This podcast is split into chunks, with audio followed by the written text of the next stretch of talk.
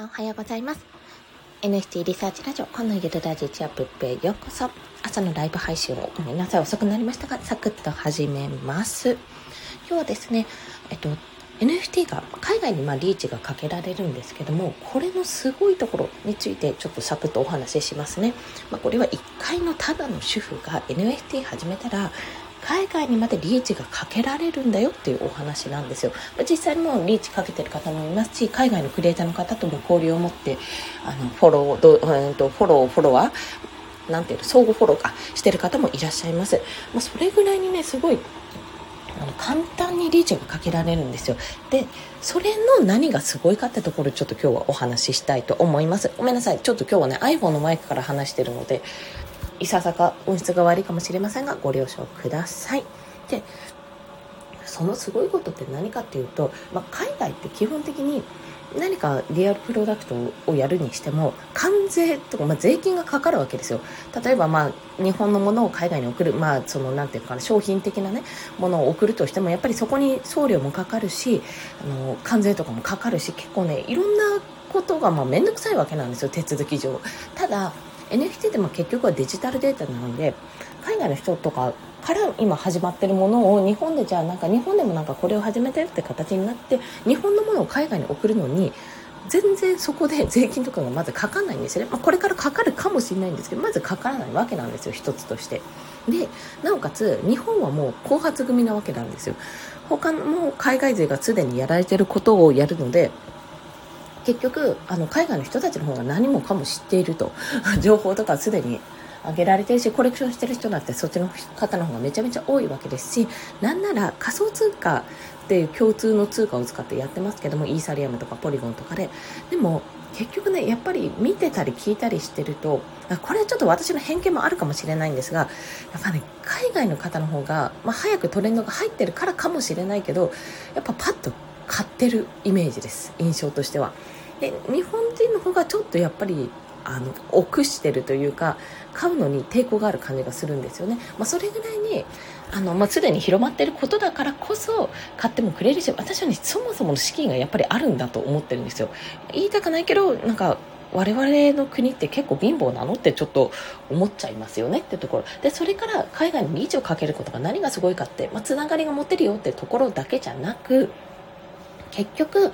国内だけであれ売れこれ売れってやってたら日本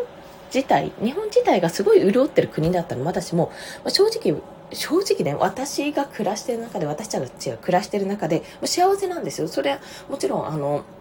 食っていけるんでありがたいことだけど、このまんまじゃダメだよなって思うところめちゃめちゃ感じるわけなんですよ。いろいろと見てても。政治的な意味とか、あの、まあ、それはね、政治的な意味というか、まあ、NHK で討論とかしてるときに、あ、な、え、も、もっと話進めてよみたいなツッコミとかがやっぱりあるわけなんですよ。まあ、そんなに私も見ないですけど。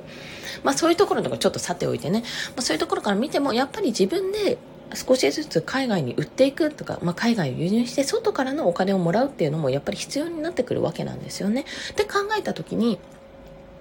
でもいきなり海外には売れないしなってだっていろいろ税金とかかかるしなってお金かかるしなって思ってる時に NFT っていうのが誰でも基本的に技術とかパソコンとかあれば誰でもサクッと海外にリーチがかけられるってとこがすごいとこなんですただしまあこっからただしが入るんですただしやっぱりそこには言語の壁とか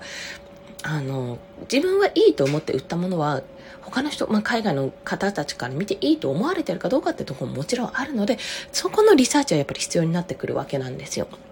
ね、まず認知度、まあ、自分はやってるんだよってことを、まあ、英語のツイッターするとかツイートをするとかあとはそういったコミュニティ自体にもそもそも入ってしまうとか、そういうつながりをまず持つことが第一。で、私は英語話せないし、英語全然わかんないんですけども、ディープルっていう翻訳ソフトを使って、ソフト、アプリか、無料なんですよ。あの、有料版もあるけど無料でできるので、そこのアプリを使って、まあ、解読して、あの、その翻訳したものを出したりしてるわけなんですね。自分の文章大丈夫かな？わかりやすいかなとかいうのを確認しながらやってるわけなんです。もうそんな形でね、やろうと思えばできる世の中になってきたわけなんですよ。だからこそ、あの、本当に今、必要なのは何かって私たちが今後生き抜く、まあ私の場合子供がいるので子供が生き抜いていくにはどうしたらいいかって考えた時に少しでも海外に向けての関心をまず持ってもらって国内で終わらせないで何が今起こっているのかとか海外に向けてどうやって自分は仕事をしていけばいいのかとか、まあ、あとは、まあ、その辺はちょっといろいろなんですけどもしかすると娘とか息子とかが、まあ、留学していくわっていう時に、なんかあそこ危ないからやめときなよみたいなことじゃなくて、まあ、実際に交流を持ってる人がいて、そこからの情報で、あ、なんかそれだったらこの辺の地域がいいらしいよとかが言えるようなね、そんなような状態にやっぱりなっていきたいわけなんですよね。ね、まあ、それがつなぐのがおそらく今の段階だといろんな技術があるからね、今やっぱり最先端なこの NFT を使うことによって、そこの輪も作れて、なおかつリーチもかけられて、で、できればもうこの辺はもう自分の手腕と、あと実力とか、まあ、いろんなことが加味してくるんですけども、あの自分のコレクションが売れるとかクリエイターとしてこうつながれるとかそういったことも踏まえてやっぱり海外にリーチをかけていく。もう英語話せないとかもう通用しないと。そんな状況は通用しないってじゃあ英会話今から学ぶ？いやいやいやもうそそうじゃなくてとりあえずやってみるっていう精神でもうやっていくしかないってことを感じましたのでもしよろしければ皆さんも海外の方々ともつながれるこの NFT っていうのはぜひちょっとご覧いただければ、ご興味持っていただけると嬉しいですそんなお話でした。これガラッガラですね。なんか寒くなってきて乾燥もしてきたので、本当に体調とかお気をつけくださいね。はい。まあ、ちなみに海外勢のあの方々の、なんていうの、 Discord とか結構あるので、無料で入れるものもあるので、皆さん、あの、ぜひぜひ探してみてください。えっ、ー、とね、NFT ジャパンって、あの、風魔の後座さんだったっけな？っていう、あの、 CryptoNinja のナンバー何だったっけなあのお兄ちゃんのクリプト忍者を持っている方がいらっしゃるんですけどもその方も外国の海外のコレクターの方でその方がもう本当いろんな国の方々を集めたコミュニティを作っていらしててあの日本語に勝手に変換してくれるボットとかもあったりしてすごいね分かりやすいんですよ、まあ、そういったところに入ってみて交流取ってみるのも一つだと思いますのでもしよろしければお試しください。それでは今日もお聴きくださりありがとうございました。また一日頑張っていきましょう。コンでした。ではまた。